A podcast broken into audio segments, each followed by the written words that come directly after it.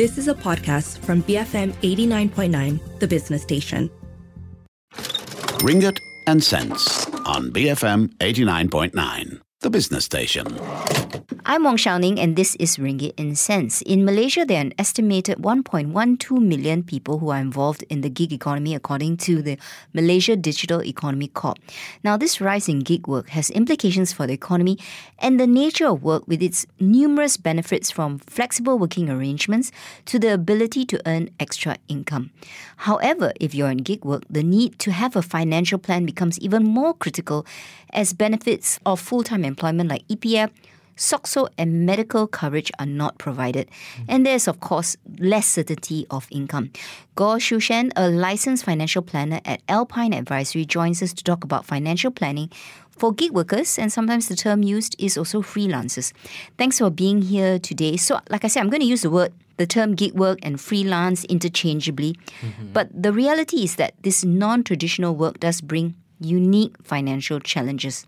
So I want to discuss the first thing, which is how do you get used to irregular income? Is there a better way to manage this? in order to manage that, you don't look at the income on your monthly basis. We have to average averaging on our annual income instead of looking at in the uh, monthly income by itself.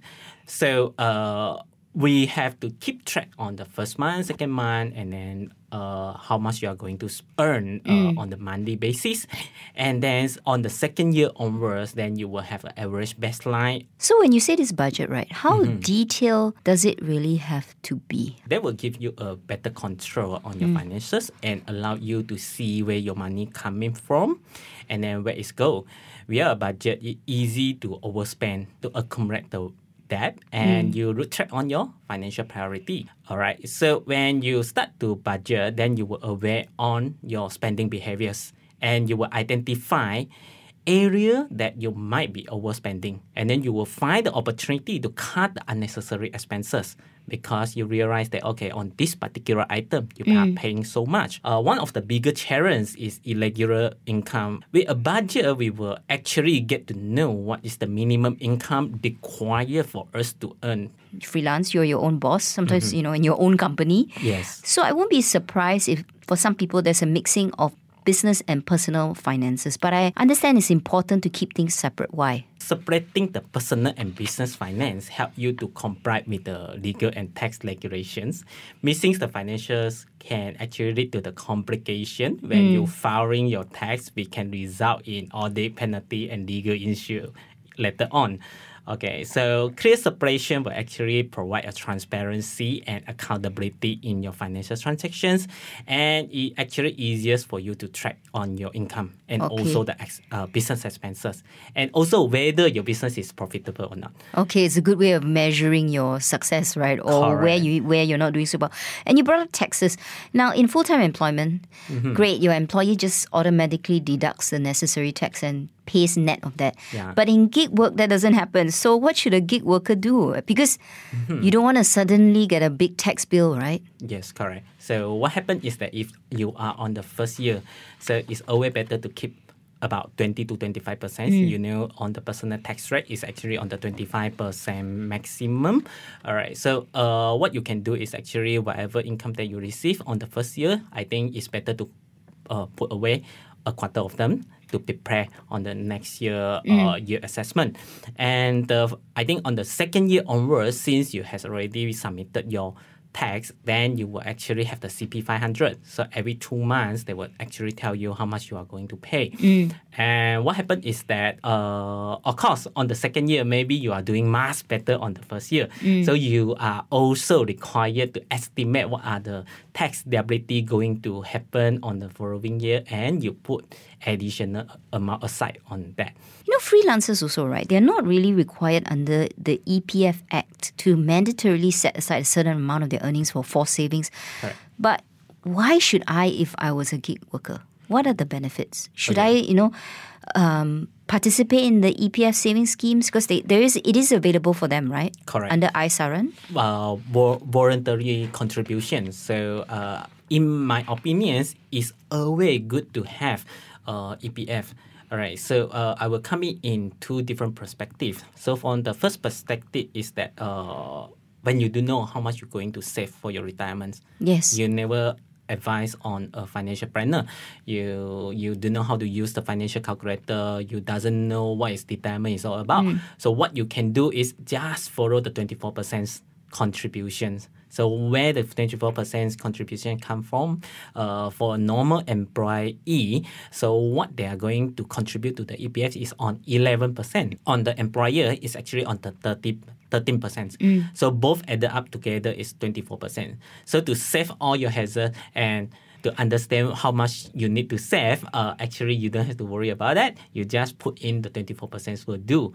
So this is whatever income that you receive, then you put it inside there. Okay. So uh, in addition, uh, if you understand the tax payments, so there is one column is called personal tax relief.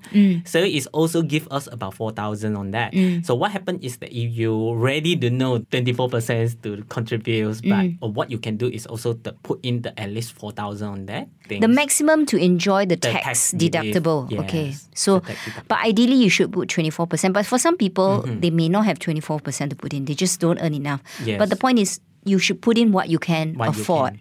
Can. Right? Because there's always the compounding effect of EPF savings. Exactly. And the distributions on the dividends, I think, is quite consistent and Mm, Much better than much fixed better. deposit deposit rates, right? Yes. So and so the self discipline part. Remember when the cash you save inside your unit trust, inside your fixed deposit, you can touch it anytime. But EPF you have to fulfill certain criteria in order to take the money out. That that is also one of the good part of putting your money inside the EPF. On Ringgit and Cents today is Gor Sheau Shuenn. He's a licensed financial planner at Alpine Advisory. After the break, insurance and investments. How can I prepare for that as a gig worker?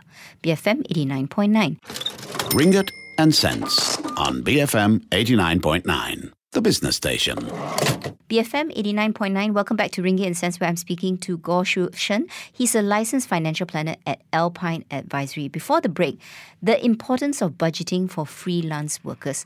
Now, let's talk about healthcare costs. Because if mm-hmm. you work for somebody, great, it's all paid for usually, right? The company does provide it. But if you're not and you want private healthcare, mm-hmm. that is and can be very expensive, right?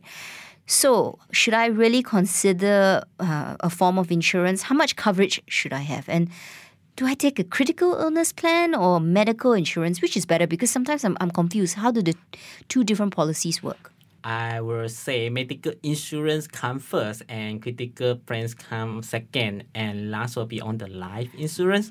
Due to when you sick, you got to get treatments and all the costs have to be covered before mm. everything's right. So medical insurance will actually help you to pay off the medical fee mm. when admitted to hospital. However, in the freelancing world or the gig worker, so I will say get the critical illness plan first. Oh, okay. Why? Okay, the reason is very simple. Uh, when where a grid worker when they stop working, their income stop coming in. When you stop and you hit certain co- the conditions, and then the insurance will pay up as your replacement income. Okay, so you can continue to use the money or to survive for a while. On Oh. top of that, we have the public healthcare. If you have to choose from critical illness plans or the medical insurance, I will say get the income replacement, which is critical illness plan. When being diagnosed for the critical illness, uh, you will receive a payout. Oh. And the payout will actually help you fund for your life for a while. Ah, okay, so let me be clear about this. Mm. Medical insurance, the payments go directly to the hospital, Hospital. whereas critical illness, the payments go to you as the individual. Correct. So you can always use the funds from critical illness for yourself and then opt to go in for government, Government. treatment if you want, right? So Correct, you will have another source of income. Okay, that's been very useful to actually explain the difference.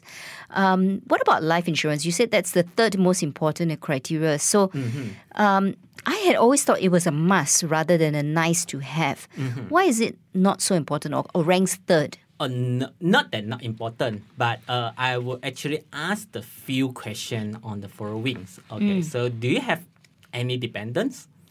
All right, do they depends on your financial support? And then, uh, what if the person premature will will they be affected? Okay, so if I answer yes to all three, Yes, then you got to get the right life insurance. and if you say no to all of them, then maybe it's not so essential. Yes. Uh, on top of that, I would also like to uh, emphasize one of the things because when someone pass away, uh, definitely there are some assets they have, like the property, like the lands, or like the car, or whatsoever. So uh, if that particular asset is still loan encumbered, Ah, if yes, then you also have to calculate how much in order to discharge on the particular uh, loan. Otherwise, the person who are going to in- inherit will inherit a problem. Correct. it's supposed to be passed over love and affections, but you pass over the liability And a problem. and a problem. okay, which is comes to the uh, very timely because I was going to ask you about loans. yes. Now, when you know when you let's say you apply for a mortgage, they will typically ask you for your EA form, right? But if you're a gig worker, sometimes you don't have a very certain EA form. One year it could be this amount, next year it could be another amount. And so, do you in in your course of financial advice that you give to mm-hmm. your clients, especially those who are freelancers, do you do you think banks are more reluctant to lend to gig workers? And then, if that's the case, what are my options? Because I I, I still want to buy a house. I understand that. Uh, But for bank, it's easy. What they need to know is either the persons who borrow the loan can commit to their monthly installment or not. All right. So, So, they're not worried that you're a gig worker because you have uncertain income in the first place? Uh, okay, so what happened is that remember just now we mentioned that we need to have a proper accounting in place. Yes. Okay, so uh, they are very redundant, redundant to give the loan for people who just first or second year okay, in so the they're business. all right. So they're not so keen if you're a newbie to freelance Newbie work. to the yeah. But once you can survive for more than three years, you have Mm. certain clientele, and you are able to prepare the tax and telling them that okay, uh, I has been earning this much, Mm. and that is my expenses. Uh, is uh, actually profitable business, Mm. and it actually can fund for my living expenses. Mm. And I has already been paying tax, income tax in the past two years, and is actually gradually increased. And I have the Form B to provide to you. Have I have the uh, separate bank account specifically for the business, and I have this particular expenses shift I can actually put on the table. Then uh, that is how they want the documents. Okay, and then they will they will- they will at least consider your application. Correct, Okay. What about savings? What should I target for? And I keep reading um, articles that say gig workers must must have an emergency fund. I mean, everybody should have an emergency Yes. fund. How much should I set aside for that? Okay, so in the in the context of emergency fund, I would say about six pers- uh, six months uh, is a is a minimum. That Six months of your expenses? Correct. Six months of the fixed expenses. Okay. And also the variable expenses. So you you have to defer back to the budget that Mm. created earlier. So what happened is that how much is your loan commitments and also how much is the family expenses, etc. So the minimum six months have to be there. Why the six months? So when you are on the renting day, for instance, Mm. the business is not so good, you are pending for the payments, the Or you're not feeling well? you are not feeling well all right so usually you won't be uh, stressed Mm. on the finances What about investments? Is it possible with gig work? And I'm just curious, what are the cheapest products out there if I if I want to consider or want to start my investing journey as a gig worker? i think first and foremost try to invest with the end result in mind what does this mean is that to uh, define an investment objective understand the volatility of particular investment product and also what is the projected return and a brief calculations of how much you need by end of the period Okay. okay Have a definitive fin- uh, investment goal. Correct. So with that, uh, you can actually go into some things like unit trust, bond, or ETF. But certain of the investment instruments, that is a threshold to enter. If your if your capital is too low, then the charges can be very high. Okay, so uh, maybe if if the available resources is limited, you can start with unit trust. Although it's not cheap, but then it's a it's a good option to start with. And you should always start investing no matter how little it is, right? Correct. And you can actually set a regular saving plan to decide on one particular amount, maybe 100, 200, or based on whatever uh, predetermined financial objective and calculate that particular amount and then uh, you start to put it on the on a monthly basis so when the when you already prepared on that particular amount being uh, taken away mm, mm. from your from your cash flow mm. then you will get used to it Okay. I have a final question, which maybe is a bit more sobering. Mm-hmm. Um, how do I know that gig work is just not for me? You know, some it's not suitable for, for certain people, and even it's just from a financial planning mm-hmm. um, standpoint perspective. Okay, I think first and foremost we have to assess on the ability to maintain the financial stability in the face of the income fluctuations. First and foremost, uh, we have to assess our ability to maintain the financial stability in the face of income fluctuations, considering the potential market volatility in your chosen gig industry Yes. like for instance the interior designer or mm. financial planner. Mm. All right so there are sometimes you have a good month and sometimes you have the bad month. Mm. All right so what happened is that when you are in the good month you shouldn't be spend all your money. So what happened is that you always keep aside a sum of money and understand how much you're supposed to spend. Okay so if you couldn't do that uh then that is not the right Gig work is not for you. yeah give work is not for you And, sometimes it's okay. It's not for it's okay. everybody, right? Correct, correct. Another one thing is we also have to look into our current uh, debt or financial obligation.